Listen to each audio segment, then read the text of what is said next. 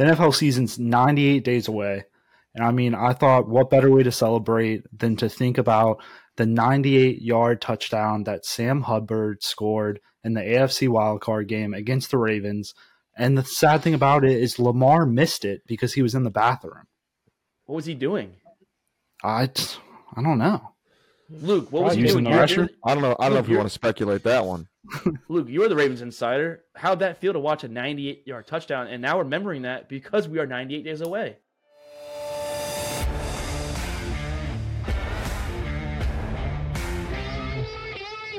All About the Balls podcast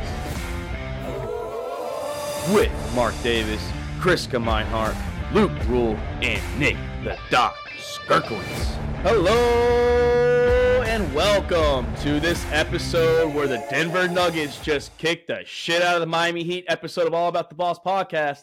I'm your host, Mark Davis. Not feeling so great tonight because, like I said, Miami took a fat L. But I am in the sack house, excited as always, always with a smile on my face because I have three of the greatest co-hosts a man could ask for with Chris Gemeinhart, Luke Rule, and Nick the Doc Skirkowitz. Glad to have you boys in the sack house tonight. Chris, I know you watched the game. I know you're probably feeling better than I am. How are you doing tonight, my friend? I'm doing great. I'm tired. I cleaned all day. My in-laws are coming in tomorrow. Excited for having two extra hands in this house to help with these two crazy babies. So I'm feeling pretty good. And I'm glad you weren't napping right before the, the show started. I'm glad you were prepared, ready on time. And Luke, good to see your smiling face here for your third episode. Hope you're having a good time on the show. How are you doing tonight, my friend? I'm doing pretty good. You know, I watched the uh, the fourth quarter of the game just so I could talk some shit here. Uh, I watched uh, Jimmy Eats Butts. fucking fucking played terrible. So it was. Played know, better than Martin. He, I I'm one game one game closer to my prediction of a uh, four game series. Hey, that might be a good take by you, Luke, by a guy who doesn't yeah. watch any basketball at all. And everyone, hopefully Doc can stay awake for this episode. He just woke up from a nice power nap. Doc, how are you doing after your nap, by the way? Oh, refreshed, refreshed. Really needed it. Uh, you know, just wasn't seeing the action, wasn't seeing the comeback and the blowout. So, you know, caught that nap while I could. Yeah, and with that blowout being said, Doc, like you said, the Miami Heat just lost one oh four to ninety-three, game one of the N B A Finals. It definitely did not feel like an eleven-point game. It felt more like a twenty-one-point game. Uh, it just seemed so effortlessly by the Denver Nuggets. Joker didn't really have to do much most of the game. He was just passing the ball. Then he decided, fuck it, I might as well get a triple-double while I'm at it.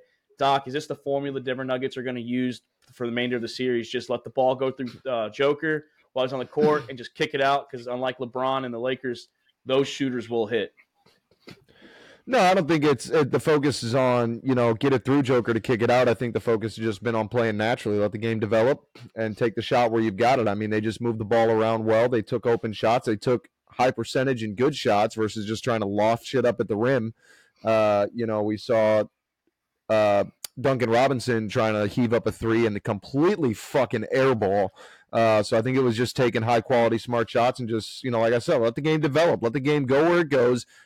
Take the best shot that you've got on the court. It just so happened that, you know, guys were moving around and Jokic was able to make plays off his off the pass, but I, they they did a wonderful job tonight. Yeah, Chris, I mean, Doc, I think nailed it spot on. Like, they, they hit their open shots. Miami couldn't hit theirs. Max Strus and Caleb Martin, they just couldn't seem to buy a bucket. And like I told you before the show, if they just hit thirty percent of their shots, we're literally in the game. I mean, not saying we're going to win, but at least we have a shot. We're there in hand's reach, but is Doc well, right? eleven-point game, that, that could yeah, absolutely I mean, have made the difference on eleven points.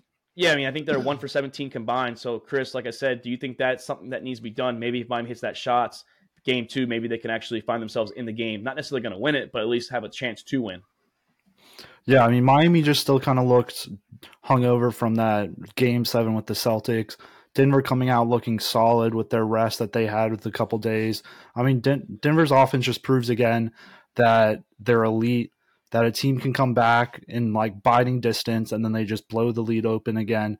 I mean, if Miami hits those threes, hits those shots, I still think Denver pulls it off.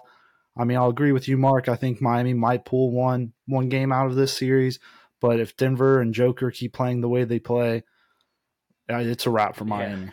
Yeah, yeah I totally agree. I mean, I think Spoelstra is capable enough to like get a game plan going to kind of adjust for this. I mean, like I said, they didn't play like terrible. I mean, they yes, they leave them open for a while, but only letting Denver score one oh four. That's not a bad scoring game or a bad scoring defense for that kind of efficiency that the Denver Nuggets used to produce. And, I mean, Joker was stuck on five shots for a long time. I mean, like they said on the, the commentary crew, he loves to just kick the ball out. He's not always looking to sh- shoot the ball and score. I mean, it didn't have to work that way tonight, even though he, get, he did get a triple-double. But like I said, I think if Miami can do something, actually hit shots, like Luke said, if Jimmy Butler can just be a little bit of Jimmy playoffs, Jimmy buckets, Miami can find themselves in the series and actually show that. And with that being said, Luke, I mean, you said sweep, so you think Denver just takes it off in game two and they just, just wipe the doors with Miami again? Yeah, they're just going to run away with home. Just run home with this game. So, nothing crazy. Yeah, good take. Good take there, Chris. Solid yeah, take. My, my prediction's still still going, still going strong. Yeah, if you're if you're a bettors man, you would, you might win this this bet. But Chris, what's your prediction and what's your little out or your preview for game two? I think Denver's going to secure another win out there. I mean, and just kind of hit back on what you were talking about, Jimmy. I mean, Jimmy Jimmy definitely had an off game tonight. But there were times in consecutive plays that they didn't give the ball to Jimmy, and that's just – you got to feed your superstar. Uh, even though he's having an off game, you got to keep giving him the ball. I feel like I feel like you're right. Like, I mean, I don't feel like it's necessarily Spoelstra's not telling him not to get the ball. I feel like a lot of times Butler will – he'll drive to the paint and he'll just kick out. Like, he doesn't want to always attack and be aggressive and actually put a floater up. I mean, I understand, like, you know, he had that fear maybe with Robert Williams from the previous series, but – I mean, Joker and them aren't typically known as shot blockers. The Denver Nuggets defense isn't necessarily the best. They are bigger and stronger than Miami, but you still have to attack. You, I mean, Bam woke up. That's the only good sign I saw from the Miami Heat tonight was Bam actually played good because I don't think Joker can actually contain Bam. I think he's just too athletic for Joker, but that's also being said and done. Joker is going to get his points as well, so Bam needs to be maybe not hitting thirteen shots, but maybe hit more like eighteen, nineteen shots. Doc, I mean, you have anything to say about that? You think that maybe Bam actually shown something tonight? Maybe Miami hits their shots. Maybe game two they can steal it? No, I don't think so. I think Bam uh, came out. He, you know, somebody on this team had to step up. It happened to be Bam tonight, but that's that's been the issue, you know, in, in the few games that I've watched in the last, you know, in this series in the last is, is just it's the consistency isn't there. It's been a different guy every night. Uh, you know, Strus going oh for ten tonight doesn't help. Uh, personally, I don't think Butler had a bad game. He shot forty-three percent from the field. I don't think that's a terrible number. Seven boards, seven assists. I mean, I think he played an all-around good game. I think the defense was lacking. Uh, I think Miami struggled with not getting to the free throw line. You know, uh, eighteen more free throw attempts, fourteen more made by by Denver. I mean, that that's the difference maker in an eleven-point game. So uh, I think that altogether, the team needs to come up. Vincent had a good game. Uh, Caleb Martin was was non-existent. Again, Strus oh for ten shooting. oh for nine from three is absolutely unacceptable. And a lot uh, of those were shooter. Open shots, too. Yeah, that's what I'm saying. I mean, the, the consistency has not been there. Guys that stepped up big time uh, game game six and seven in that in that Eastern Conference final. Uh, Jimmy Butler finding that way to drive to the lane, find his way to the free throw line in that fourth quarter in uh, game six or in game seven when they when they pulled it away. Game six, even when um, you know when they kept it close and almost took game six from them. But overall, I mean, they're not. It's not a team in Miami right now, at least not in game one. So uh, regardless, at the end of the day, I mean, I'd like to see Miami play better and come back, but I think uh, I think I think the Nuggets still pull out with game two easily. And I honestly, I hate to say it now, but I feel like game two is more of a must-win. If they, if they, I feel like if they go down two oh, obviously game three is really a must-win. But I feel like getting out of Denver is a huge must-win. Like getting back to South Beach tied one one. And speaking of that, also must-win and the altitude. Do you think? I mean, the altitude is what I want to bring up. But between the three of you, I know they say Denver, even though it's inside. Do you think the altitude honestly is a huge factor? I know a lot of the older time players say it. Besides Charles Barkley, says that's kind of a myth in his mind, but. Do you think with Denver having that advantage, knowing the, the mile-high altitude, that's actually an issue? I mean, I'll I'll go first with this one. I think the altitude, I'll agree, kind of – I mean, it'll affect normal people, but these guys are professional athletes. They work out every single day. They're in top form. I mean, their stamina's up there. Their endurance is up there. The altitude isn't really going to affect them. I mean, you can compare this to N F L teams traveling to Denver and playing. I just, I think it's an excuse. Yeah, I, I think if I think if this was the case, I mean, I think you know across all the major sports that play in Denver, I think you'd see something. I mean, the only the only time that we really see it affected is in baseball with, with the balls flying further, but you see it on both sides of the field. Uh, you know, it's not like Denver's the only one hitting home runs. Um, but other than that, I mean, as far as the altitude causing an issue, I mean, Miami didn't look tired out there. They didn't look tired. They just they they, they made poor decisions and took bad shots. I mean, that, that's what it comes down. I mean, actually, it took good shots. They just didn't hit them, and I don't think it was an altitude thing. The altitude was affecting the basketball. It was making the rim smaller. Yeah. Yeah, and uh, Luke, you got to put that low altitude air on the ball. The premium yeah. air. Yeah. yeah. Luke, you got anything to say about altitude with the basketball game? No, just Miami Heat just you know didn't make enough shots, so they, they lost the game. And just fucking one... John Madden himself over here, ladies yeah, and gentlemen. I love it. And, and let's wrap that up. But uh, just real quick, the uh, I know we hammered John Morant pretty big the last few episodes ago. Um, Adam Silver has pretty much said they have their punishment. They found actual more evidence about other stuff, so they don't want to take away from the finals, so they're going to announce his suspension and what's going to happen. So it sounds like they're going to make an example of John, John Morant for, I guess, what they found in that situation. And, Chris, I know you wanted to touch on this. The N B A hype video that E S P N put on their TikTok. I know you were a huge, huge fan. You were very – you were hyping up the content content creator for that. Give us your thoughts, buddy. Yeah, no, that was fucking ridiculous. I mean, it looked like a kid built it. I don't know what intern got the password to E S P N's Twitter account, but they should probably find that intern and kick him down to probably hit us up. We're open. We need some animations. Yeah. Doc, you were ripping it pretty hard. I know you weren't a, I, I mean, I, I understand, like, you got to you gotta try and be creative, but that wasn't it, right, Doc? Look, no, I thought it was great. I thought that they let him make a wish, uh, you know, see see a dream come true and make an animation for the uh, N B A, you know, Twitter account. So, I mean, that's dope. I think that's great. Uh, giving back to the community and getting involved. So, you know, props to the to the third grader that made it, you know. There was, there was a frame in it with Joker holding an L, and I literally thought he was holding a gun. No, no, that was Joker. That. No, that was Joker in the video, not John Morant. damn uh, damn yeah I mean, it was pretty embarrassing. Like, I would, like you said, Chris, I didn't know what he was holding at first, and then I saw the L drop on the floor, and I'm like, oh, okay, I guess I I guess I see what's going on. I mean, they brought Jimmy's dreads back, but I mean, his dreads haven't been there since the beginning of the year, so I, I just don't understand what what they were thinking, honestly. Like, I don't understand what I was, E S P N I was happy to see LeBron get fucking shit on in that video. He did get shit. Yeah, I mean, Doc, don't lie. You were a little sad. You're you're upset that LeBron got shitted on. And speaking of being nope. shit on, nope. Before we talk N F L, Chris, I know you had something to say um, right before we wanted to talk about the N F L fantasy rankings. So uh, the floor is yours, man. You take what you have to do and take the time you need to, to vent to us, people. Yeah, no, boys, we are in double digits now. The N F L season's ninety-eight days away. And I mean, I thought, what better way to celebrate than to think about the ninety-eight-yard touchdown that Sam Hubbard scored in the A F C wildcard game against the Ravens. And the sad thing about it is Lamar missed it because he was in the bathroom. What was he doing? I, I don't know. Luke, what was he doing? I don't know. I don't know if you want to speculate that one. Luke, you're the Ravens insider. How'd that feel to watch a ninety-eight-yard touchdown? And now remembering that because we are ninety-eight days away. Yeah, I was also uh, like thirty-five thousand feet in the air watching that game, so it was uh, it was rough on their flight. So I was very pissed off it, at like the rest of the two hours of my flight after that game. But you know what? It took a defensive play for the Bengals to beat the Ravens with a backup quarterback playing. So, but you know what they say, Luke? A win's a win, my friend. Yeah, yeah. Then they went went ahead and lost anyway, so it's fine. Doc, I know you're excited for football, though, right? Oh, oh, oh! It's Joe Burrow. Oh, they're smoking that Joe Burrow in Kansas City. Joe Burr.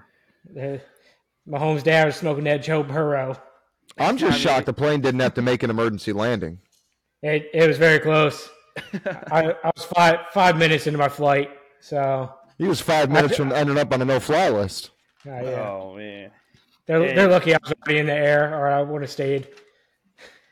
Well, like Chris did to hype up the season, we are definitely excited. We're hoping that these next three-plus months go a little faster, and that makes the fall go a little slower during the football season. So with that being said, let's give the people what they want. Let's give them some new rankings. I hope that, Doc, you're feeling more confident with your addition of this top ten wide receiver oh, rankings for fantasy absolutely. football for the two thousand twenty-three redraft time frame. So We started with. I you, thought Brock. I thought this time we could go we could go one to ten, and I wanted to start out with uh, with number one here. Um, you know, I got to go. I got to give it to my guy Chase Claypool in Chicago, uh, hands down.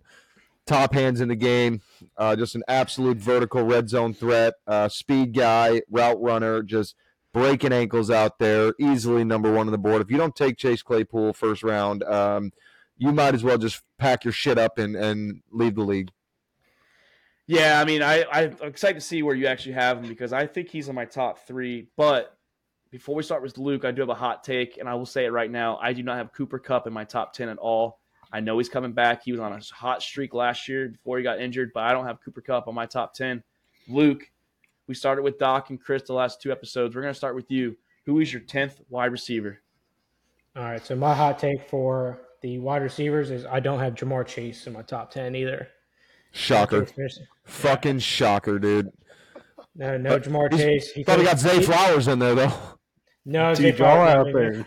Y'all out there smoking weed with Sean Payton. Oh, no, you got, you got a fucking O B J and his three quarters of an A C L on his fucking top ten. I'll exp- when I get to my tenth spot, I'll explain why I don't have Cooper Kupp. But, Luke, I want to hear that. Why you don't have Ja'Marr Chase in your top ten? Uh, Ja'Marr Chase didn't even finish top ten last season. He's got weak hips. He runs one route. That's about it. He He's still trying to figure out the size of N F L football. So I have him. I have him. He was close. He was close. I had him slashed with my top, uh, my tenth pick. So number ten, I want uh, Devonta Smith, Devonta Devonta Smith, out of Philadelphia. Uh, pretty good wide receiver, but he's kind of overshadowed by um, A J Brown. But I like Devonta I mean, Smith. Big, big, big season for him last year. I think he continues on. He was number nine last year in E S P N's uh, final point yeah. scored for wide receivers. So I mean, yeah, definitely above, above our. Above Ja'Marr Chase. I mean, there are injuries that were the reason why, you know, when you miss four or five games, you're tendency going to have a little less points in the he, top ten. Just yeah, he had, he had weak, weak hips. I think he missed six games last year or something like that. I um, think four off a freak accident.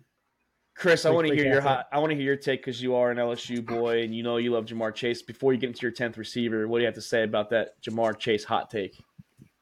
Hey, y'all need to drug test this boy. Ja'Marr Chase is easily going to be top five again. So. All right, again. So who's your tenth receiver? I, mean, I thought you were going to rip into him. Uh, I, again. Uh, How, has he ever been top five? He might have been his rookie year because his rookie year, he actually oh. he balled out his rookie year. No, yeah, I mean, definitely... at, uh, at the ten spot, I have Garrett Wilson. This guy, I have him as my twenty twenty-three breakout player. He earned twenty-five percent of target shares last year.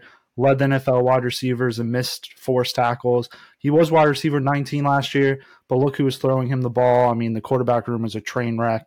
A-Rod is here to support him, and A-Rod is proven to support a top five fantasy wide receiver. So I got Garrett Wilson sliding in my tenth spot. Yeah, that's, I definitely agree, Chris. I think that's going to be an interesting player this year for the New York Jets. Doc, who do you have at number ten? Number ten, I'm right there with Chris. I got Garrett Wilson. I think the upgraded quarterback is going to go a long way. Um, I thought he was destined for great things last year. Obviously, the struggles at the quarterback position really hindered him and slowed him down. But I think, uh, like Chris said, a breakout year is coming for him. Yeah, I think with Aaron Rodgers throwing the ball, like you, you boys said, um, he's definitely due for a big year. And Luke, E S P N, I can't find theirs real quick, but Fantasy Pros for Ja'Marr Chase in twenty twenty-one, he was number third. He was number three for fantasy wide receivers. Um, which was his rookie season. So he's on the yeah, decline. I mean, I mean, yeah, when you have an injury, like I said, that typically happens. But the reason why I don't have Cooper Kupp, Chris, because I know you said that I'm smoking stuff too, is I don't trust Matthew Stafford. I don't trust the elbow. And I, I mean, I know Cooper Kupp's going to be back. I think he'll be fine. Um, I feel like it's just going to be you target or you just kind of double team Cooper Kupp, triple team him, put the field towards him. He's not going to ball it as much as he wants to. And like I said, I just don't – it's purely because of the quarterback. I do not trust the Rams situation with the quarterback they're going to have. I don't know if Matthew Stafford's going to hold up. So who's going to play quarterback if that comes to it, and that's going to affect Cooper Kupp big time. Not saying he, – I've had him at number eleven because that he battled my number ten guy who is not on a current team right now, but I have DeAndre Hopkins. Once he finds his team, whoever it is, Kansas City, Detroit, Buffalo – there's rumors that it's, he just wants money, so he's going to go to a team, and that quarterback's going to love it, and they're just going to feed him the ball. He's a beast. He's still, to me, a top five wide receiver when he's playing, but for fantasy purposes, he will not be, because it's just going to be a little harder for him to do it at his age. I think they're going to start double teaming him, but I do think he'll make number ten on my list. Luke, number nine for you. So number nine, going Amara Saint Brown uh, from the Detroit Lions. Uh, dude, big season last year. Uh, Jameson Williams will be suspended the first six games, so he's going to be the, pretty much the only wide receiver with, um, and Detroit for this first six weeks. Then he's just going to be running hot after, like, following the rest of the season. So he's going to be balling out again. Yeah, that's a good take there. Doc, what do you think about Amon Saint Brown? Uh, he plays in your division for the Detroit Lions. Oh, definitely a big-time threat. I mean, definitely got somebody we got to watch out for. I just, you know, all I can hope for this for this Detroit team is that they go back to their old Detroit ways and Jared Goff goes back to his old quarterback ways and, you know, puts puts Detroit back in the basement where they belong. Yeah. And Chris, what do you have at number nine for you and your wide receivers? I got I got the man Saint Brown as well. I mean, he hasn't he doesn't give you the huge impact like Jay Jets does or Chase. I mean, he's not going to have those high games, but he's going to be very consistent for you. I mean, if you're going to pair him up with somebody, it's going to have to be somebody that has those hot and cold games.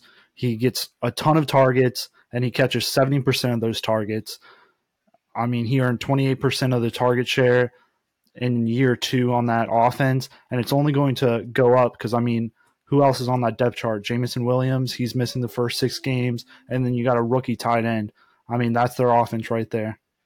Yeah, I mean, I think they'll use the running backs a little more, but like you said, that it's going to be Amon Saint Brown for sure. I know Doc, it's like he just said, he's he likes him. He doesn't like that he plays for Detroit, but like you, Luke said, he's definitely going to be a top ten. Doc, what do you have at number nine? Number nine, I'm going CeeDee Lamb out of uh, Dallas. I think that as long as Prescott can stay healthy and they can keep an arm in the backfield, um, I thought the numbers were good last year. Um, CeeDee Lamb. Yeah, definitely. I think with Brandon Cooks there, it might create a little more open space for him. Chris, you like that CeeDee Lamb spot? I I do. I do like the CeeDee Lamb. I have him ranked a little higher. But, I mean, it could come down. You have Cook in the back. You have uh, Cook there out there as well. So, I mean, you have some weapons out there in Dallas now. Yeah, and I'm going to go with a fellow N F C East uh, wide receiver. It's going to be A J Brown at my number nine spot. I love A J Brown. I think Jalen Hurts kind of towards the middle to the end of the season starts to show a little bit of love to Smith. Took away some of Brown's production, but Brown did still finish in the top ten alongside his teammate Smith, number six last year. I do think that Jalen Hurts is going to start, you know, keep feeding the ball. Now they have another year under their belt. They can start getting that that growth that together and – like I said, A J Brown's a beast. Uh, Tennessee's kind of stupid for giving him up for literally nothing, it seemed like. And uh, I like what they're doing in Philly, so I think that's going to be a high-flying offense from the high-flying Eagles. And Luke, who you have at number eight? So number eight, going Jalen Waddle from Miami. Uh, I have him at number eight just because of Tyreek Hill. Uh, Tyreek Hill's going to take the top off the defense. He's probably going to make take the double coverage most majority of the time. That's going to leave Jalen Waddle pretty open. Dude's super fast. He's a huge athlete, so he's he's tough to cover. I know. I watched the game where he had like four touchdowns against the Ravens or something like that. Yeah, I mean, like you said, Tyreek and Jalen Waddle make a, a crazy duo. The question is, Doc, can Tua stay healthy enough to give these guys the ball? Yeah, it's a big question mark on Jalen Waddle is uh, and Tyreek Hill is the health of Tua. I don't think they have any decent backup quarterback. Good answer, Doc. Yeah, Chris, who do you have at number eight? I got Davante Adams out of Las Vegas. I have him a little lower on my list just because of that quarterback question. We don't know who's going to be throwing him the rock. Is it going to be Garoppolo, the porn star lover? Is it going to be Trey Lance out of San Fran? Or is it going to be fucking Brian Hoyer? We don't know. Hoyer! But, exactly. But, I mean, Davante Adams, he's coming off his third straight season as a top three wide receiver. He did earn one hundred eighty targets in his first season with the Raiders, so I'm sure that's going to stay there because, I mean, Darren Waller's gone. There's rumors about Hunter Renfrow dipping. I mean, he hasn't posted a target share below thirty percent since twenty eighteen, so this man demands the ball. He also has twelve targets inside the ten-yard line, which is fourth most in the N F L for football. N F L National Football League. So he's he's a red zone target. I mean, he's big, sturdy, and he catches the ball very well. And the question, Doc, is unlike the running back position, does a quarterback affect a wide receiver for fantasy? No, absolutely not. Absolutely not. No, no you you can you can put Brian Hoyer up there. I mean, Davante Adams still going to get his. You know what I'm saying? Gotcha. So, do you agree with Chris? You think Adams maybe is a little low? I mean, for our liking, or do you have some, or do you have something else? No, I think uh, I think Chris makes some solid points. I got him a little bit up higher on mine, but I think Chris makes some solid points on why he's going to be knocked down. I mean, it, yeah, it, it honestly it doesn't matter who starts in that backfield. It's gonna it's gonna cause a hit to the to the uh, the passing game. And the receiving. So with that being, so with that being said, who's your eighth wide receiver? My eighth wide receiver, I am going out of Cincinnati, Ja'Marr Chase. I think his red zone presence uh, and the uh, the targets that he gets in the red zone, twenty-eight and fourteen games last year. Uh, I mean, you can't argue with getting points. Chris, do you feel the hate coming from the, the side over there? They just said, fuck Ja'Marr Chase. He's in the top, the bottom of the top ten, and he's outside the top ten, man. That's a lot of hate coming out of there, huh? I mean, hey, when we get to Ja'Marr Chase and I give my reasons, I have a hot take. I want you to take the receipt, write down the timestamp, because at the end of the season, y'all boys are going to be wrong. Yeah, I mean, I don't have Ja'Marr Chase that low. I mean, I have him in my top ten, but I don't have him at number eight. I ha- do have Jalen Waddle, like Luke said, at number eight. I think Miami has probably one of the better duos at wide receivers that can be argued with Smith and A J Brown as well, but I think that Tyreek Hill and Jalen Waddle are both beasts. Having Tyreek Hill is going to create a lot of opportunities for Jalen Waddle. He can do the same thing Tyreek Hill can do. He can definitely be a speedster and burn the, the defense, or he can take a quick pass, ninety yards. I mean, and that's going to create a lot of fantasy points for him. I think that benefits Tua as well if you want to take a rate, reach on him later on in the draft, like the middle rounds. But I do think Jalen Waddle is going to be a top ten receiver. He was number eight last year. E S P N this year has him number ten. Uh, So, yeah, I just I don't think it's going to slow down with the Miami Dolphins out there and that, that offense. Luke, who do you have at number seven? So, number seven, CeeDee Lamb from the Cowboys. I think he's the only real threat for the Cowboys offense right now for wide receiver-wise. Yeah, they have Brandon Cooks and Michael Gallup, but Brandon Cooks at this point is starting to get old. He's been passed around from team to team his entire career. So, new new team for him. Michael Gallup, solid, solid player for the Cowboys, but CeeDee Lamb is going to be – getting the majority of his targets for from Dak Prescott if he's healthy.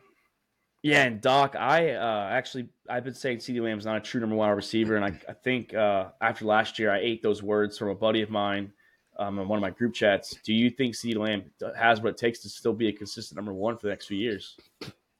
Yeah, I think he's absolutely got what it takes, and I think there's a number of teams that he can be a number one wide receiver on. Uh, I mean, there's several teams I can think of off the top of my head that would that would benefit greatly from from putting him on that roster. So I think, like you said, what he what he came through last year and the numbers he put up, I mean, definitely, you know, a huge improvement for him and and you know, showing his capabilities and raising his ceiling up a lot higher.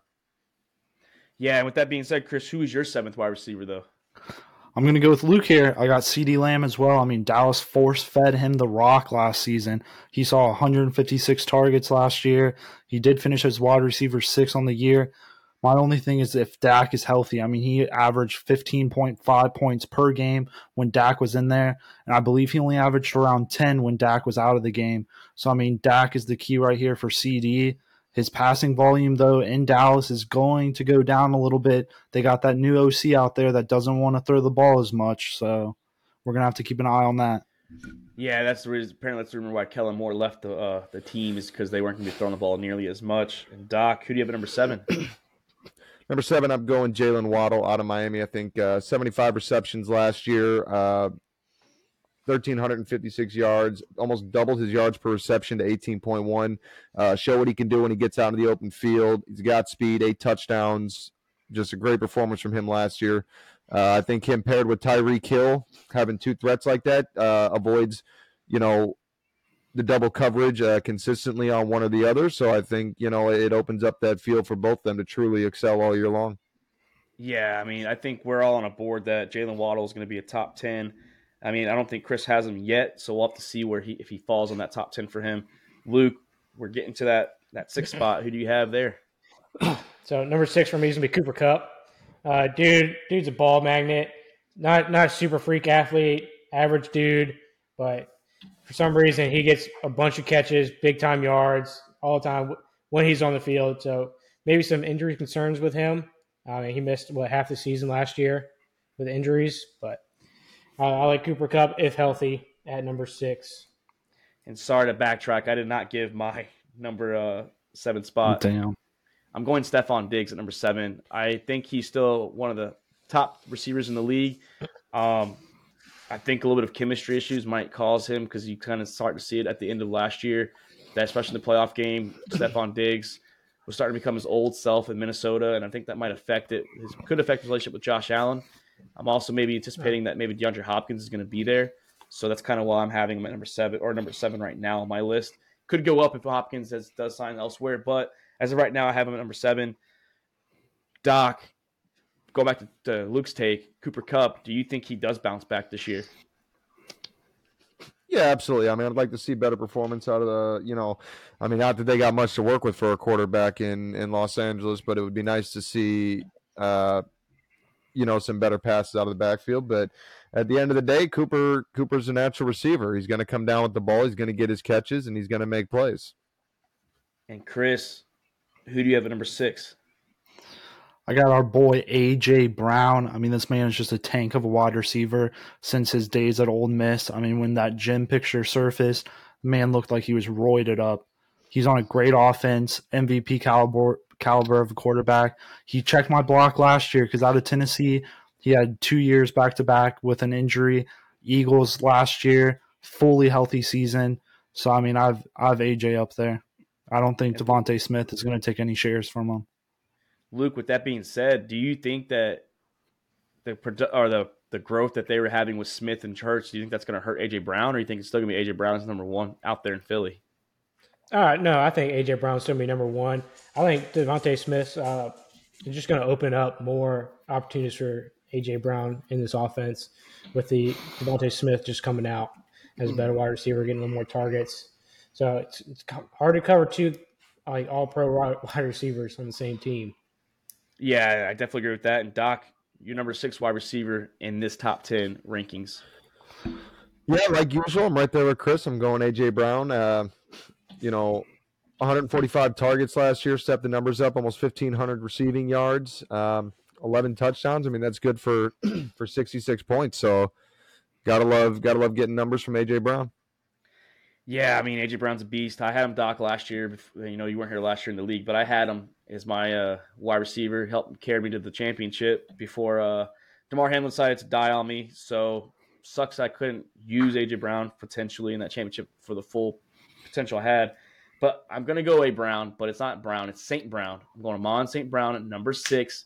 I think he is going to put himself in that top-tier wide receiver this year. I think he's going to have a huge, huge breakout last year or year. He definitely broke out last year, but like Chris and you guys have said, no Jamison Williams for the first six games. We saw what he did without him last year, and we saw what he did with him this year. And I did say Jared Goff's going to be a top ten quarterback. And to be a top ten quarterback, you need to have that receiver there. So I'm going to have Amon Saint Brown in my top six, actually, is he's number six. Luke, number five for you as we approach the top five finally. So my top five, number five is going to be A J. Brown. We've already talked about this dude. Dude's a freak. Looks like he's roided out all the time. Huge at the wide receiver position. Catches everything. Good quarterback. So, and DeVonta Smith's going to free up some of that uh, double coverage off of him. Yeah, I definitely agree. I think we've all hammered that. That A J. Brown is one of the top receivers in the league. Chris, who do you have at number five?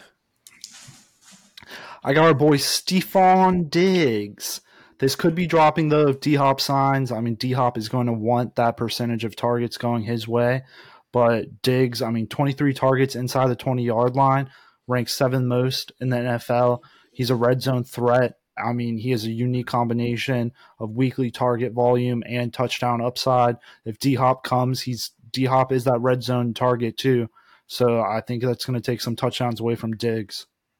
Yeah, Doc, do you agree that Stephon Diggs is still going to be one of those top five receivers this year, or do you have someone else on that list at number five? No, I actually, uh, right with Chris, I got Stephon Diggs at number five. Um, you know, that could change both with the with the uh, DeAndre Hopkins signing. Could also change if, you know, he can't get that attitude and uh, under control and keep those emotions in check. You know, like you said, we kind of saw it uh, towards the end of last year, and the frustration was very visible on the field. But if he can – Uh, kind of patch it up with Josh Allen, and, and they can get that chemistry and, you know, find that cohesion. I mean, the, he can he he has plenty of room to improve from last year.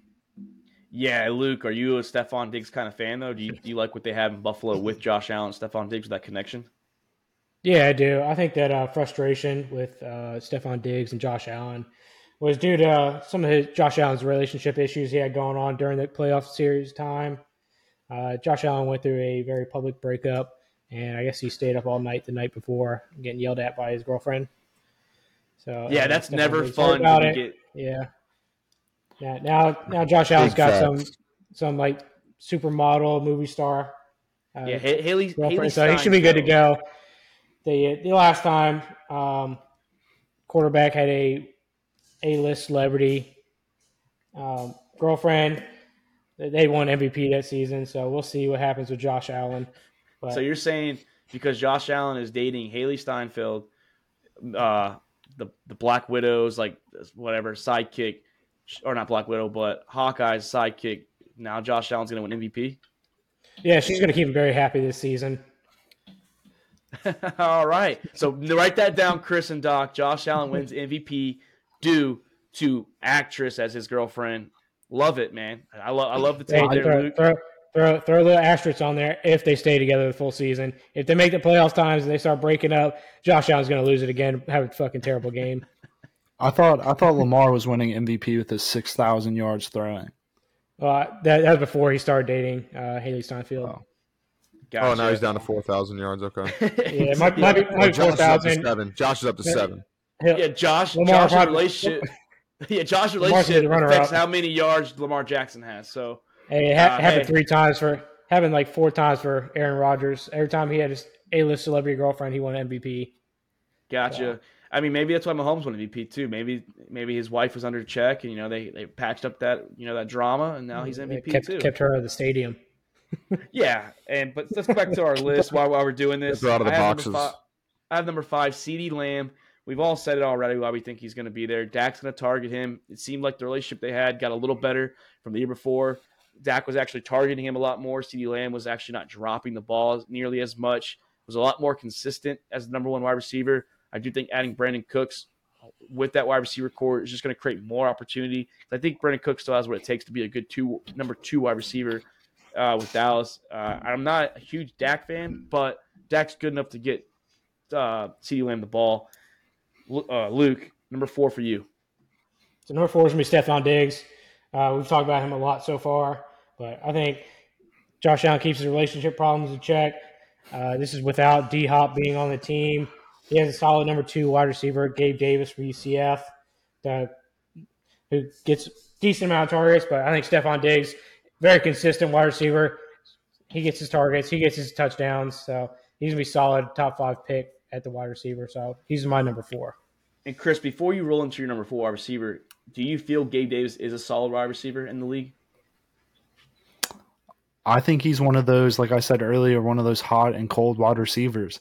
I mean, he has a hot game that he can pop off if he gets that eighty-yard touchdown, or he's not going to get looked at and get any of those targets. With that being said, who do you have at number four? I got my boy from L S U, Ja'Marr Chase. I'm going to give you the reasons why. I mean, he led all wide receivers in red zone targets per game. He got twenty-eight with the fourteen games he played. He did miss four games with a crazy freak accident. He got thirty percent target shares, twenty-two receiving touchdowns in the last two seasons, most by any wide receiver since Odell Beckham, another L S U wide receiver. I mean, Zach Taylor turned the ball or turned the keys over to Joe Burrow and said, here, have fun with the offense. They turned it into a pass-heavy scheme. I mean, he's going to get the targets. His per-game targets increased from his rookie season. And Mark, timestamp it right now. Write it down on your fucking piece of paper. Chase hasn't peaked yet, and he's about to peak this season. Chase is going to lead the N F L in wide receiver touchdowns this year.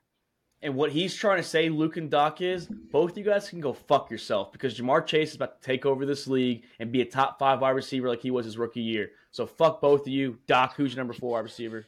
Hold on, real quick, real quick, real quick. I, I, don't, I don't agree with. Real quick, he did miss four games last year and still finished as a wide receiver eleven. Just throwing that out there. I mean, I'm not. I'm not saying he's shit. I'm I think he's a top wide receiver. He's a top ten wide receiver. Out of how many wide receivers we got in the N F L, he's a top ten. I mean, that makes him a good receiver. But seven is disrespectful. Seven is disrespectful in his eyes, Doc. That's all I'm saying. I'll be better. I, I have him as eleven. He's my number eleven, but but Doc, who's your number four? I don't think he's that good. Uh, number four for me, I'm going Davante Adams. Uh, one hundred eighty targets last year, over fifteen hundred yards and fourteen scores. I mean, you just can't argue with the results. Um, I know that we've talked about the quarterback situation, but he's already proven that he can play for a subpar quarterback and still get his numbers. Uh, the only concern is, you know, the reception to target percentage. Um, but aside from that, I mean, the guy's still going to ball hawk, put up numbers, still a red zone threat. Still, I mean, you're not going to hit him on an eighty-yard touchdown, but he's going to get yards. He's going to get you touchdowns. Yeah, and number four, Doc, I have what Chris said. I have Ja'Marr Chase. So if someone's not good, because um, I guess, I mean, I guess he won Rookie of the Year, his rookie year, which was, you know, his first year. That was two seasons ago. I guess Lamar Jackson's not good anymore because he hasn't done anything since his M V P season. So if we're going based on, you know, wars don't matter and things like that. So I guess Ja'Marr Chase isn't good, but he had over one thousand yards and four games missed, nine touchdowns, over eighty, almost ninety catches with a number, a st- an actual stud number two receiver, not named Gabe Davis, actual T. Higgins, who is a better number two. So he's sharing the ball. And Tyler Boyd, who's a pretty hell of a good uh, flex receiver or flex wide receiver, who's going to be, or slot wide receiver, I'm sorry, who's going to be on the team next year. So, I mean, there's a lot of ball, a lot of people that he's sharing the ball with, and he's still pr- produ- or productive. He's good at catching those slants from Joe Burrow, Mister Joe Slants. And he Deep turns, slant? turns a seven-yard pass into a twenty-five, thirty-yard pass on a consistent dime. So, that's, that's what you gotta I, I don't see, yeah, I don't see where, where the problem is with Ja'Marr Chase. I mean, yeah, he did. He got hurt last There's year. There's only one guy. You, you you saying that like like you and Chris are like this is a two v two thing here. There's only one guy that's got a problem with Ja'Marr Chase. No, I think Ja'Marr Chase is a phenomenal receiver. I agree that Lamar Jackson is dog shit. But, uh, no, well, I mean, Ja'Marr Chase is a great wide receiver. I don't even think that was part of that. It was Lamar. But you had, the problem was you had Ja'Marr number eight. You had Lamar, or sorry, Ja'Marr Chase at number eight, and that's just disrespectful. I'm sorry. We just, we're not going to fly with that, all right? We don't agree yeah, with that, Doc. And we're just going to tell you how it feels, Doc. I'm I don't sorry. give a fuck what you agree with. I don't see Dude, D J Moore on this list. Talk to the fucking, fucking guy. Talk to the fucking guy that didn't have him in the top ten, all right? Don't fucking talk to me about it because I had him in my top ten. Ja'Marr Chase going to hurt his hip again. He's going to miss half the season. He'll be a fucking maybe top twenty wide receiver. Well, fucking him and Lamar, him and Lamar can go use the restroom together then, because Lamar's going to fucking hurt half the season. Lamar was brought up, by the way, talking about how he ain't shit because he he hasn't won an M V P since his second season. So I was agreeing with that. I didn't bring Lamar up. Anyway, no, I know, but I'm agreeing with it. Let's digress. Getting a little off topic here. I, I kind of opened a can of worms there. Sorry, boys. Luke, who do you have at number three? Davante Adams is going to be my number three wide receiver. Doesn't matter who's at quarterback for him. He's going to he's going to get the majority of targets. I mean, it's him and Hunter Renfrow, which not really a question who you're going to throw to first. Uh, Davante Adams catches everything, comes his way. He's a beast. He's bigger than every all the other quarterback like corners. So I think I know you guys. Jimmy, it's going to be either Jimmy G or Tom Brady throwing him the ball. Well, Tom, Tom Brady, Brady did come out well, today. Well, Tom Brady has to get twenty-four Brady? votes from the owners to play if he wants to be well, owners. Tom Brady came out today. Tom Brady came out today. Tom Brady came out today and said that he wasn't playing at all. Yeah, he did Tom say Brady that. Might be lying. Well, he, he might be. We'll, we'll, we'll see how that goes. But um, you guys wait till Jimmy G gets cut. You guys keep sleeping on a wide receiver. They add it. They did add Jacoby Myers, so I don't think Renfrow is going to be the actual number two. Uh, when coming into the season, I think My- I'm not saying Myers is great, but Myers is going to be the, the two probably in Las Renfrow Vegas. Renfrow has been on a on a downslide. Yeah, definitely. Myers had a good he had, Myers had a good season last year with the Patriots too. Considering yeah, so Mac they, Jones is Q B, yeah, it was pretty solid. Yeah, solid. Yeah, Jimmy G's a, is kind of the similar to Mac Jones, in my opinion. Chris, who do you have at number three? I got the cheetah Tyreek Hill himself, and you might have noticed I don't have Jalen Waddle here. I just don't think Jalen Waddle's going to get in that top ten with – I mean, we have ten outstanding receivers, and I think they're just going to put up bigger numbers than Jalen Waddle is. But, I mean, Tyreek finished top twenty-four in fantasy wide receivers in twelve of his sixteen fully healthy games. I mean, Tyreek delivers that boom game. He leads all wide receivers in targets and receptions of twenty-plus yards down the field. I mean, you want to look for a deep slant, Tyreek Hill's the man. He has that big playability. Yeah, I agree with you there. Doc, do you agree with him? Is Tyreek Hill your number three wide receiver? No, number three, I'm going with the uh, the inspiration behind my team name, Two Girls, One Cup. That is going to be Cooper Kupp. Uh, coming off a down year, obviously, had some injury problems. Uh, still ninety or seventy-five receptions, was still on pace to have another solid year like he did the year before with almost two thousand um, receiving yards and sixteen touchdowns. He had six and nine games last year. I think he comes back from this in- injury hungry, and I think he comes back ready to go and ready to take uh, ready to take L A by storm again. Yeah, I, I, I want to see Cooper Kupp succeed. I just to me, it's just all based, based on the quarterback. I don't think they're going to have a situation there where it's going to benefit Cooper Kupp. I'm going Tyreek Hill. I'm going to agree with Chris. He said he's one of the fastest receivers in the league. He burns the the, the secondary like it's nothing. With Jalen Waddle there, you can't just double-team uh, Tyreek Hill because Jalen Waddle beats you underneath. So it creates a lot more opportunity for Tyreek Hill. I think Tua can still give him the ball, even though I'm not a huge fan. I got Tyreek at number three. Luke, in our top two, who do you have at number two? Tim- Number two for me is going to be Tyreek Hill. We've talked about him. Dude's fastest wide receiver in the N F L. Ball magnet. Tua can underthrow him by so far, and he'll run back and catch the ball and still take it for a touchdown. I feel like fifty percent of the time Tyreek Hill has the ball in his hands, he's about to go eighty yards for a touchdown. Yeah, I mean, like I said, we've all hammered Tyreek Hill. Chris, who do you have at number two? At number two, I'm going to ride the train of quarterbacks don't fucking matter. I have Cooper Kupp, okay? My man. I mean, he had, he had an incredible last season before he got injured, still finished as wide receiver twenty-four. I mean, from weeks one to one through ten, Kupp saw thirty-one percent of those target shares. That's only going to go up. I mean, he's dominant. He's their offense. All you can do is give Kupp the ball. And I'm going to use the same fucking argument Doc used about King Henry. It works. You're going to keep feeding him. Double team him. Kupp's the white best wide receiver ever. Okay? Grammar's not your thing. I think you meant to say best white receiver, not white best receiver. But hey. Uh, Southern education. Yeah, I understand. Go go Tigers. But, Doc, go who, Tigers. Do who do you have at number two? Uh, number two, I'm going Tyreek Hill. Uh, everybody's hit it. You know, everybody knows who Tyreek Hill is, why he's good. We don't need to hammer it. Uh, my only concern for him, uh, fifteen touchdowns three years ago, but last two seasons the touchdown numbers have kind of dropped pretty significantly, only seven last year. Uh, so a lot of concern there, but made up for with seventeen hundred receiving yards. So, uh, you know, and one hundred nineteen catches. So, you know, he makes up the points elsewhere, but, you know, if he can put the touchdowns together with it, it's going to be an explosive season that could easily catapult him to number one. Yeah, and Tyreek Hill was number two last year, Doc. So, like you said, that, he made up for that without the touchdowns. I mean, in a P P R league, Tyreek Hill is your guy. Speaking of my guy, I have Davante Adams, number two, at my spot. I think no matter, no matter who's throwing the ball, he's going to be there. I think Davante Adams is just one of the pure best wide receivers in the game, and it's hard to ignore that in fantasy. He was number three last year. So I literally just flipped Tyreek Hill and Davante Adams. And number one, it seems like it's been a consensus for the for the third episode in a row. We have the same number, the same wide receiver. You got anything to say, Doc, about that? I, I got something to say. I, I told you who my number one was. So we Chase don't have Claypool, Justin, baby. We don't have Justin Jefferson as our number one wide receiver. I got Chase D J Claypool, baby. I got okay. D J Moore. My man, let's go. Hey, D J Moore out of Maryland. That's coming, baby. Let's go. Writing that down so that the three of you have D J Moore. I will ride with J J, Justin Jefferson. What, what did you say, Luke? What? D J Moore. Adam oh, Maryland. Okay. Yeah, so this episode, Luke's I'm going to switch. I'm going to go D J Moore, too. We're going to make it a triple crown here. I'm going D J Moore. I'm changing it. I, I was so pissed the Ravens skipped past on him drafting him. Adam Maryland, like, come on, easy pick. Take and, D J Moore. And Doc, and, Doc, hopefully you guys are all right. I mean, that just makes the Chicago Bears that much better, and Justin Fields will definitely elevate his game in the passing uh, side, and hey, D J Moore got a quarterback now. That's all I'm saying. Hey, D J just, Moore balled out without a quarterback.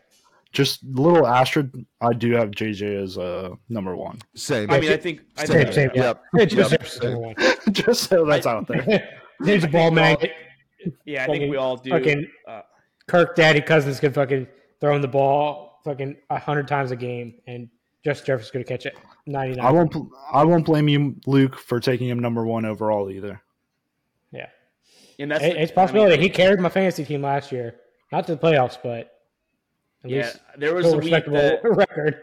I think towards the end of the year, Luke fucked me on a game. I think it was the week they played the Patriots on that Thursday night. I think it was Thanksgiving. Oh man, they they Jefferson dropped like forty something points, and I was like, shit. That's the reason why I lost the game. And I it was like I forty points mad. in the second half or something like that. It was like yeah, first was like, half he had like one catch. I was literally texting you, please don't drop eighty. Just just drop fucking fifty or less. I mean, that, that's saying something if you're begging for fifty or less. But let's move on. Um, we are going to skip the N F L, just time time constraint. We're going to jump to N C double A two A, like Doc says, something that we haven't really talked about much on this show, starting with the Colorado Buffaloes, something we normally probably would never talk about from the Pac twelve. But they made a lot of headlines this year, signing Deion Sanders as their next head coach. The main talks now, besides the transfer portal, which we're not going to hammer that, the, the main talks are, Doc, Colorado's interested in joining the Big twelve. They do have two big noon games to start off their schedule against T C U and Nebraska. Those are their first two. But are you interested maybe seeing Colorado transfer over to maybe the Big twelve where Texas and Oklahoma are leaving and actually join a better conference in the Pac twelve? Uh, I mean, to be honest with you, with Texas and Oklahoma leaving, I don't know if the Big twelve is a better conference anymore. Um, I think Pac twelve is, is going to have more competition in it at the moment. Um, I mean, Baylor, T C U, I'm just – or B Y U. Yeah, T C U too, right? Uh, T C U, yeah, T C U, B Y U. Baylor, yeah. They, they, they got yeah, U C F just, and Cincinnati as well too. And Houston. Oh, Cincinnati, yeah, that's something to step up. Houston, I think Houston dominated in a in a very weak – what were they in the All-American? Um, American I'm Athletic. not – American Athletic, yeah, I'm not, I'm not super thrilled by Houston. It's going to be interesting to see what they do when they step up against real talent. But uh, I don't know, too. I don't know. You, Colorado, you, you, you I, I there too. Yeah, U C F's there. Yeah, that matters. U C F's four and one against uh, S E C player. Yeah, uh, I mean, it, it'll make it'll make it interesting for sure. I just I don't think that Colorado is up at the level to where they're going to bring any serious heat to the Big twelve. I mean, they didn't win in the Pac twelve. You're going to tell me that they're going, is it going to be cool to see them go to a tougher conference? I mean, it would have been nice if they won in the Pac twelve before they came over then. Speaking of winning, Doc, I mean, Chris, we were talking about it too. Colorado was one and eleven last year. Do they have the, do they have serious expectations? I know they have those two those two big noon games because of Deion Sanders. Do you think those expectations are going to be met? Or where do you think they're going to fall this year? Chris. Oh, Chris. Yeah, that's me. Oh, that Luke, that's your cue, Luke. Oh, shit, let me hop in. I thought Luke, so I, I thought Luke was answering that. I, I got this one. I think they're going to be a five-win team at best this year. They're, they're going to drop the first two big noon kickoff games against T C U and Nebraska. They're, they're going to drop both those games. No, they're going to take Nebraska. They're, they're, Nebraska is a fucking dumpster fire right now. I, I don't think it matters. I mean, I mean this is – all of this is just about a money grab on money. I mean, Prime is bringing money in. Everyone's going to come out. Season tickets are sold out already with him.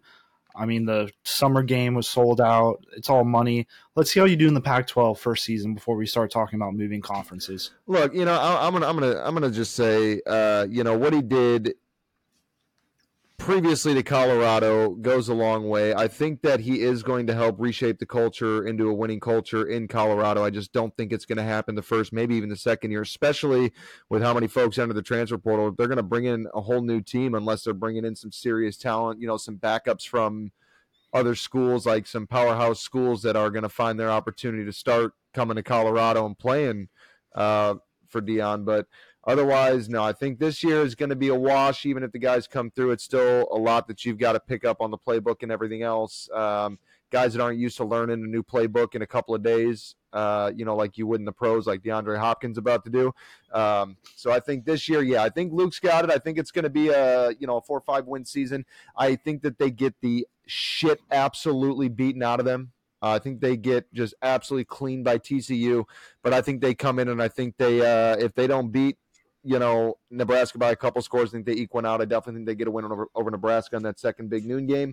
Um, and then it'll be, you know, interesting to see what they do with the rest of the, the rest of the season. But I'm going to, I'm going to say four to five wins for Colorado this year.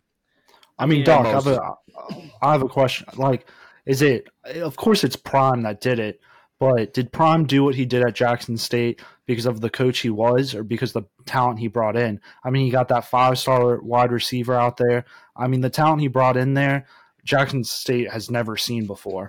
I mean, no, I'd right, have to look right. at But that, yeah, but that's what I'm saying, though, is that's why it's not going to happen this year and maybe not even next year. He's got to get the talent in here, and I think that, you know, it's a little bit of a coincidence that everybody's joining the portal to get out of there. So now there's room for him to bring that talent in, and he can go and recruit and say, hey, I've got room for you to start. So I think he's absolutely one hundred percent it's the talent that he brought in, but he's going he's going to do that again. Well, he's well, going, but he's now going against other teams that have that talent now, though. I mean, I I can't off the top of my name know what conference Jackson State's in, but the Sunday teams they've yeah, yeah the teams he, the teams he faced doesn't have the talent that he had on his team. When he's joining Pac twelve or Big Ten, they're about to have those five-star recruits.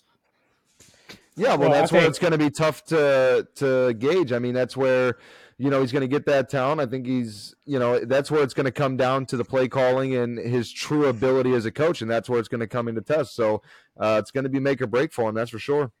Well, Deion Sanders has brought some talent back to Colorado. All those five stars he brought to Jackson State have all transferred to follow him. He's brought five players in one week from Florida State over. So, but they can't play this year. I I look too far into it. You're, you're not. A, you can't play the first year after transfer, right? Uh, it depends. Yeah, no, it depends. No, they, they changed. Yeah. I think most players play right away. Yeah, yeah. I, yeah. really. The, the transfer portal now. Right the, the transfer portal is what I forgot which coach called out prime, but it's become more of like kind of like free agency. That's the problem and, that people yep. are having with transfer portal. And you got you got to look at those players transferring out. Who are they? You don't see those players showing up at some other school, so. Like in the headlines. So they could be those players you said, hey, I don't have room for you, and they're transferring out. So, yeah, the headline's big with like fifty-plus, sixty-plus players transferring out, but that could be the whole team. Transfer that he doesn't portal is a way to keep a scholarship. Yeah. And one, one thing before, because I, I have another question about Prime for you boys that I'm actually interested to hear is they the Jackson State played in the SWAC, the Southwestern oh, Athletic Conference. Yeah. So not That's the Sun right. Belt. Um, remember, they're H C – H B C U. H B C U. Yeah, so that's a SWAC that's, uh, conference. Hey, fire marching bands in the H B C Us. Oh, I definitely agree on that one. But, no, nothing better than watching the Jackson State and uh, FAMU halftime show. I loved it. I love watching the marching bands go at it. But my last best part of the game. yeah, it was way better than the game. I literally had to switch networks to go watch the halftime show for that, and I did. And didn't come back for the second half of the game. I have a question, though. They, Luke they went up. off.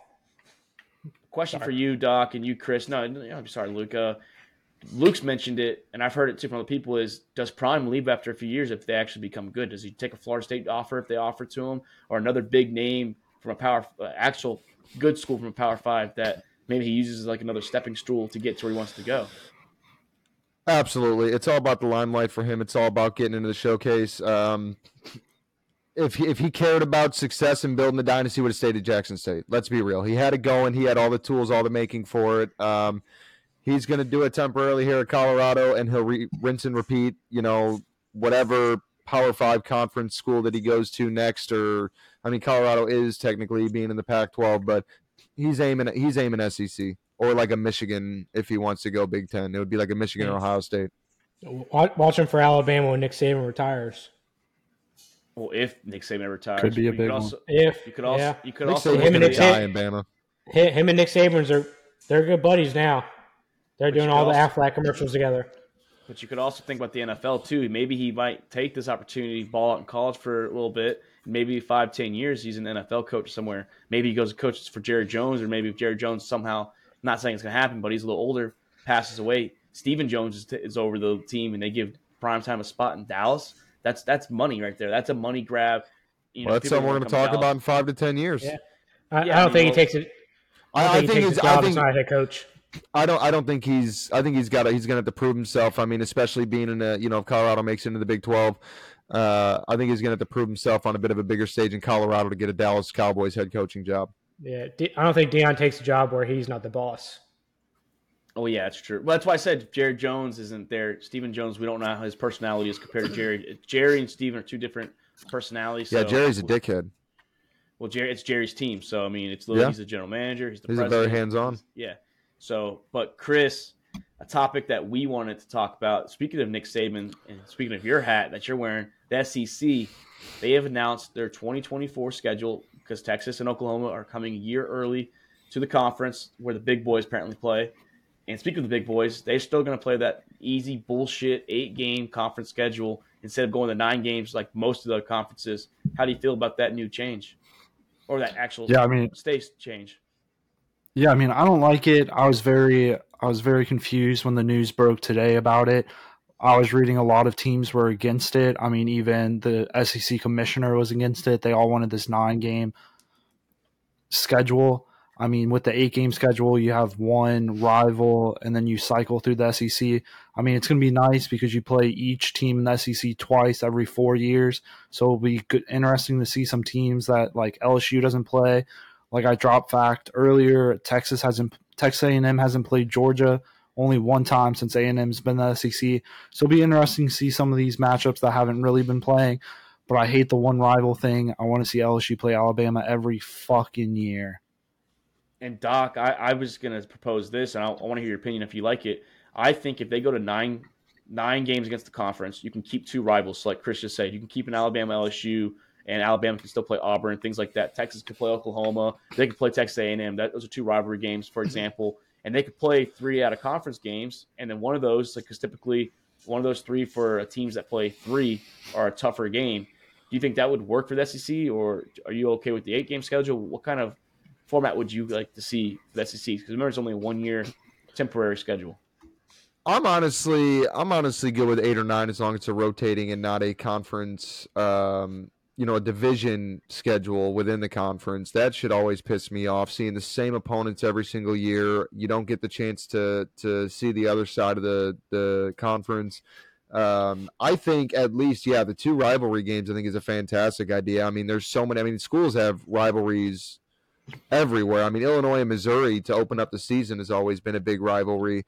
Uh, interconference rivalries are, are a staple, you know, uh, playing for the different trophies and everything else. Uh, the mascots going at it during the game. I mean, you've got to keep the rivalries. I think, I think leave it open to what the schedule is. I don't think, you know, maybe don't base it off the rivalries. Um, you know, you got enough rivalries within the conference that you should come up with two. And you, you should come out of it with two anyways. Yeah, I mean, it, it's it's hard because you want to build new rivalries, and to do that, like Chris said, you kind of got to filter through new teams. But you've been so accustomed to that that rivalry, like L S U, Florida, L S U, Bama, and, L- and Florida's in the East and L S U's in the West. So Florida, Florida now, State.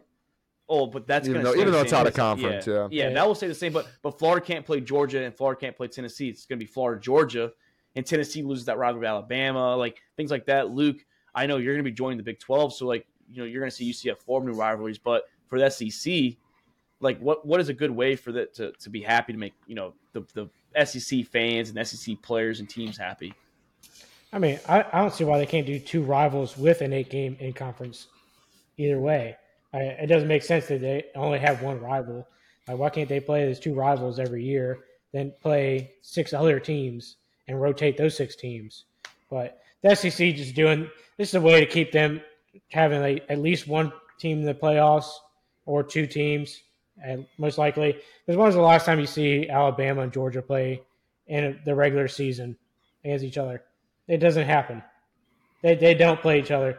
Georgia and Alabama usually take the easier schedules for S E C play, but I, I hope they keep some of these uh, big rivalry games. Even if they're on like a rotating schedule, maybe they still do the L S U Alabama game and they do an L S U Georgia, I mean L S U and Florida games. Try to keep those games as much as possible as rivalry games, but I don't know. We'll see. S E C is keeping their cards in their pocket so they can get as many championships as possible. And Chris, you know, you're the you're the S E C guy. I'm about to be an S E C guy uh, in, a, in another year. Um, L S U, like it, you guys kind of got shafted, in my opinion, because these four new teams, I still consider Missouri and A and M new teams for the S E C. I mean, they've only been around for like a decade, and now you have Texas and Oklahoma, which is a rivalry. We know that. You can still have Texas and A and M. That could be a rivalry, but L S U plays the Alabamas and, and the Floridas every year. Who is their rivalry going to be? Is it really A and M? Like, I mean, yeah, I know y'all play each other in every year, but like your rivalries just got taken away because these new Big twelve teams, the four of them, are coming in, and it takes away from that traditional S E C rivalry that you guys had for so many years. Yeah, like I mentioned earlier with y'all, I, it'd either be A and M or, like I said, Arkansas. We ba- we battle for the boot every year. So, I mean, I'm going to have to lean maybe towards Arkansas, but Like, we were talking to one of our friends, Cowboy, earlier. I mean, if they went nine games, three rivalries, that's all about competition. But, like, Luke hit on the nail. I mean, the S E C is looking for teams in the playoffs. And if you have these teams going against the best teams in the S E C, then those S E C teams are going to be racking up losses. And that's, I mean, the playoffs is moving to twelve teams in twenty twenty-four. So, I mean, we might be able to see two or three lost teams, but right now it looks like the playoff committee is looking for that record over strength of schedule. Yeah, because I think it's the power, it's the top six conference winners and then six at-larges is what they're they're doing. So it might not even be Power Five. It could be literally four Power Five conference winners and then two, like, non-Power Five, so the American Athletic or, like, the, I don't know, I don't know who else, another team that made it. So, but that could also screw the Irish because the Irish will never get a top four spot. So things like that you got to look forward to. But, yeah, I think college is a mess. I, I think right now the S E C is going to have to figure something out. It's only a one-year temporary schedule, boys. So um, it's going to be interesting to see what they do now that, like I said, my team's joining there. I feel like we just fucked everything up for you guys. And, you know, with that, I'm excited for college football, though, now. I think it, you have a lot more to play for. Uh, I think it's still going to be – you still want to sc- schedule a little bit of competition because twelve teams, though, you still want to compete for that last spot. There's going to be teams that are going to be pushing for that that bubble team. So is there anything to say about this subject before we move on? No, I think we said everything we had to.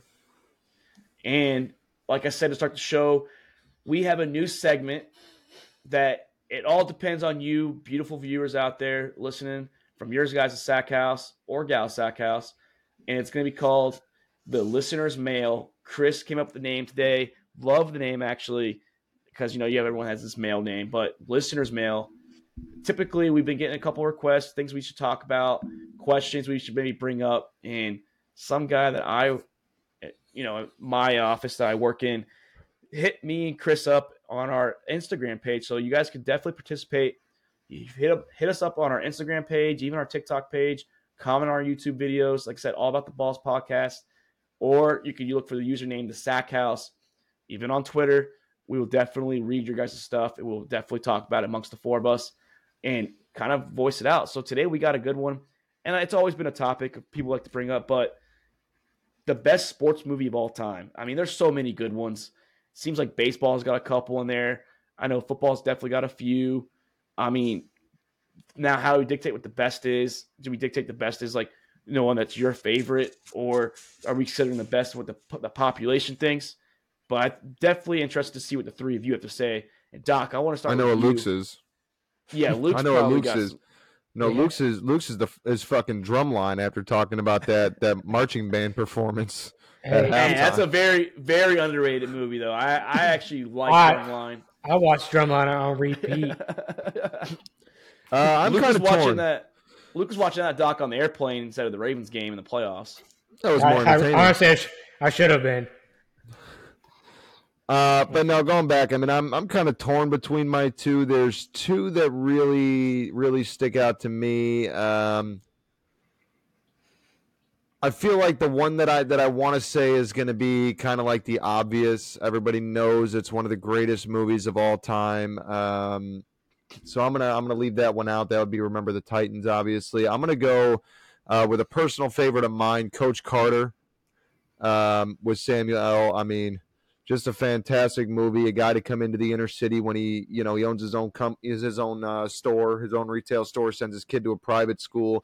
Uh, kid withdraws from the private school to go and play for dad, who's coaching down in the inner city with gangs and everything else. Uh, Timo Cruz uh, dealing with the gang life while trying to play ball.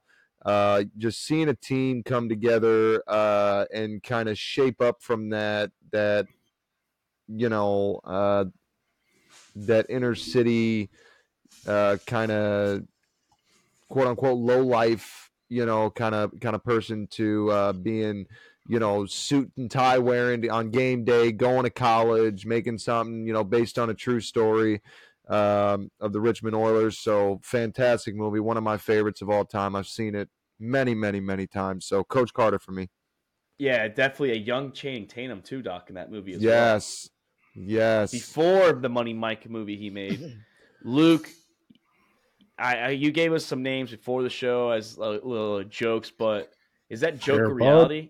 Yeah, is that joke a reality, or are you going to actually give us what you really, truly feel?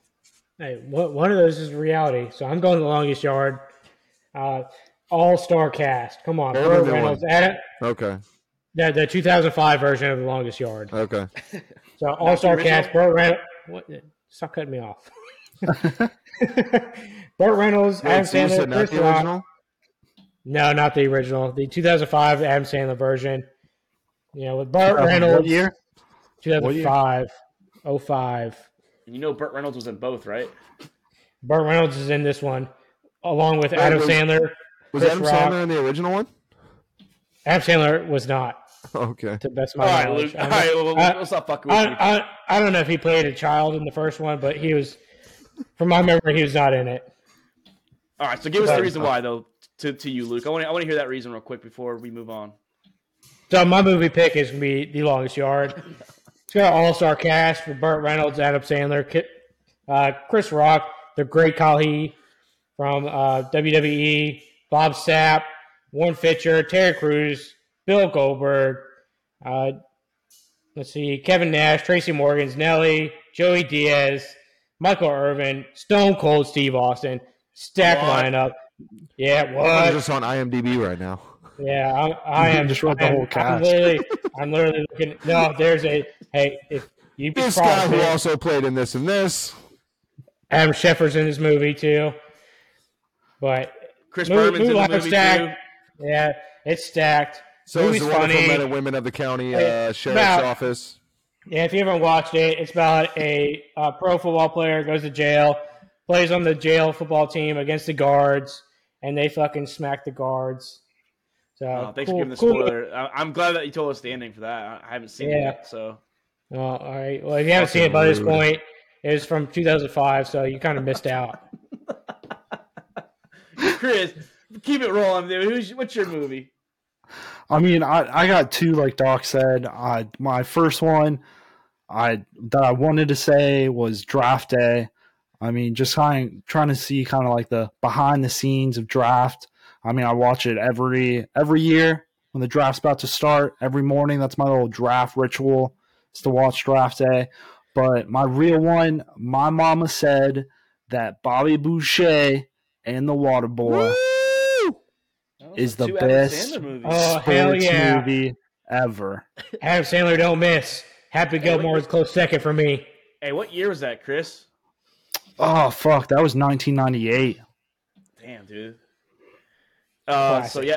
But another wrestler, by the way, was in that The Big Show since we were naming W W E guys. So. Yeah, yeah, yeah. Should, should I read the cast? Yeah, yeah, get I M D B up. Get I M D B up. Come on, pull, pull them up. Pull them up.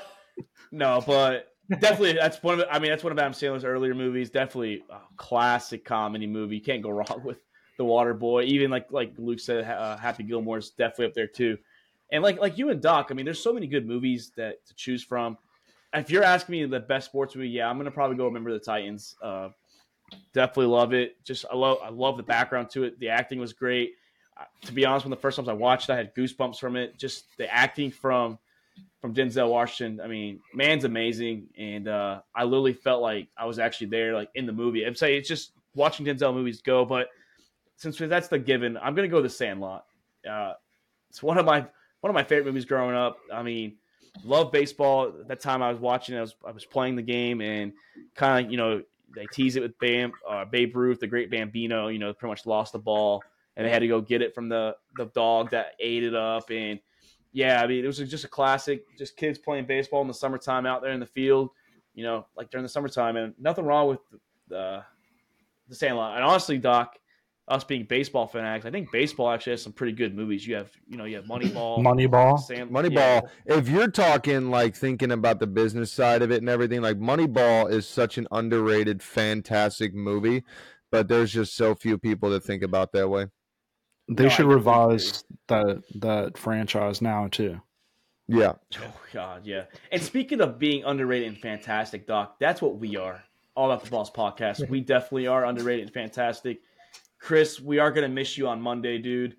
Uh, so just shoot me that list for the tight ends because that's gonna be the topic is game two of the finals and our top ten tight ends. So probably a lot quicker because there's not much to say about the analysis of tight ends. It seems like in the league after Travis Kelce, Luke.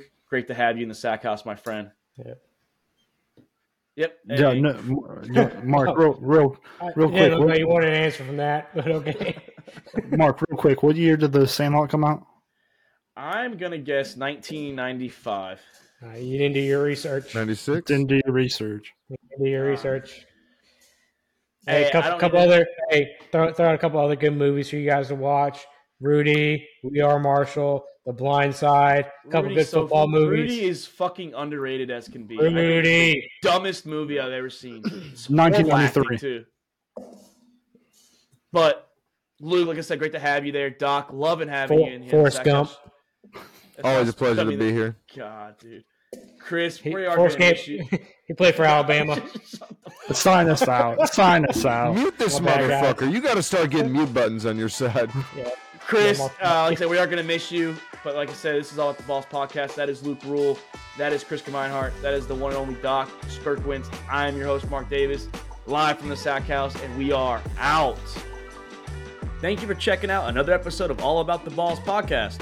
We want to thank all of our listeners and supporters of the Sack House. You can listen to the show on Spotify, Apple Podcasts, and YouTube. And don't forget to subscribe and give us a follow on Twitter and Instagram at the Sack House.